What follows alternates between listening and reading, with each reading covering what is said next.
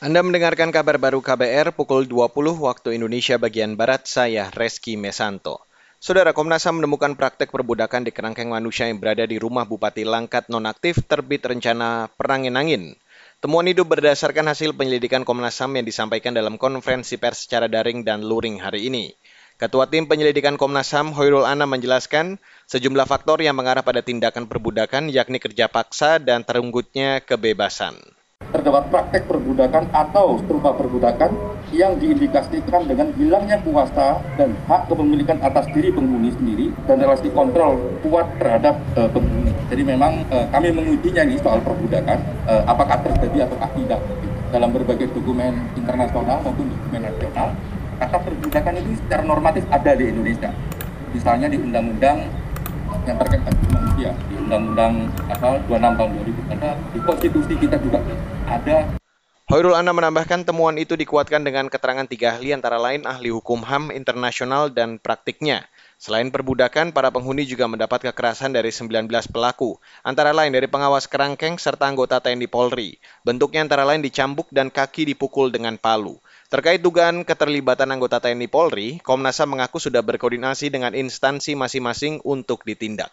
Beralih ke berita selanjutnya, Saudara. Pelapor kasus dugaan korupsi di Desa Citemu, Cirebon, yakni Nurhayati, siap bersaksi terkait kasus rasuah yang diduga dilakukan Kepala Desa Supriyadi.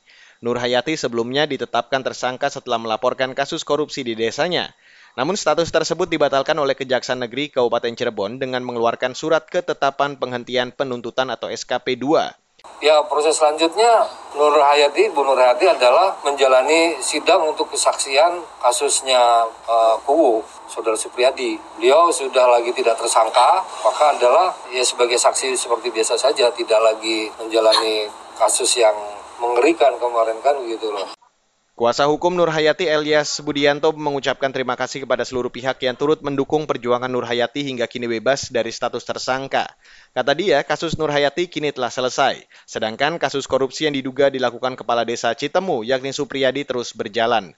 Dalam perkara itu, negara diduga merugi hingga 800 juta rupiah. Saudara, epidemiolog menegaskan keputusan pencabutan status pandemi hanya dilakukan Organisasi Kesehatan Dunia atau WHO. Hal ini disampaikan ahli epidemiologi dari Universitas Griffith Australia, Diki Budiman, merespon rencana pemerintah yang akan menyiapkan strategi mengubah pandemi COVID-19 menjadi endemi. Menurut Diki, secara hukum internasional sebagai anggota WHO, Indonesia tidak bisa memutuskan sendiri status kesehatan tersebut. Endemi itu akan perlu kesepakatan. Ada standar, kalau disebut endemi berapa kasus kematian yang mau kita anggap itu endeminya. Misalnya jangan lebih dari 10. Kalau lebih dari 10 ya epidemi nantinya. Gitu. Per 100.000, per 7 hari. Jadi ada standar-standarnya. Berapa kesakitannya, berapa hunian rumah sakit. Tes positivity rate-nya mau di berapa di settingnya? Di bawah 1%. Nah itu endemi, itu nanti pun pada gilirannya WHO akan memberikan semacam rujukan. Diki yang juga praktisi public global health itu menjelaskan, usai WHO mencabut status pandemi, terdapat 3 masa transisi menuju kondisi terkendali.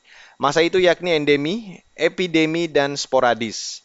Kata dia, masa sporadislah yang seharusnya menjadi target pemerintah.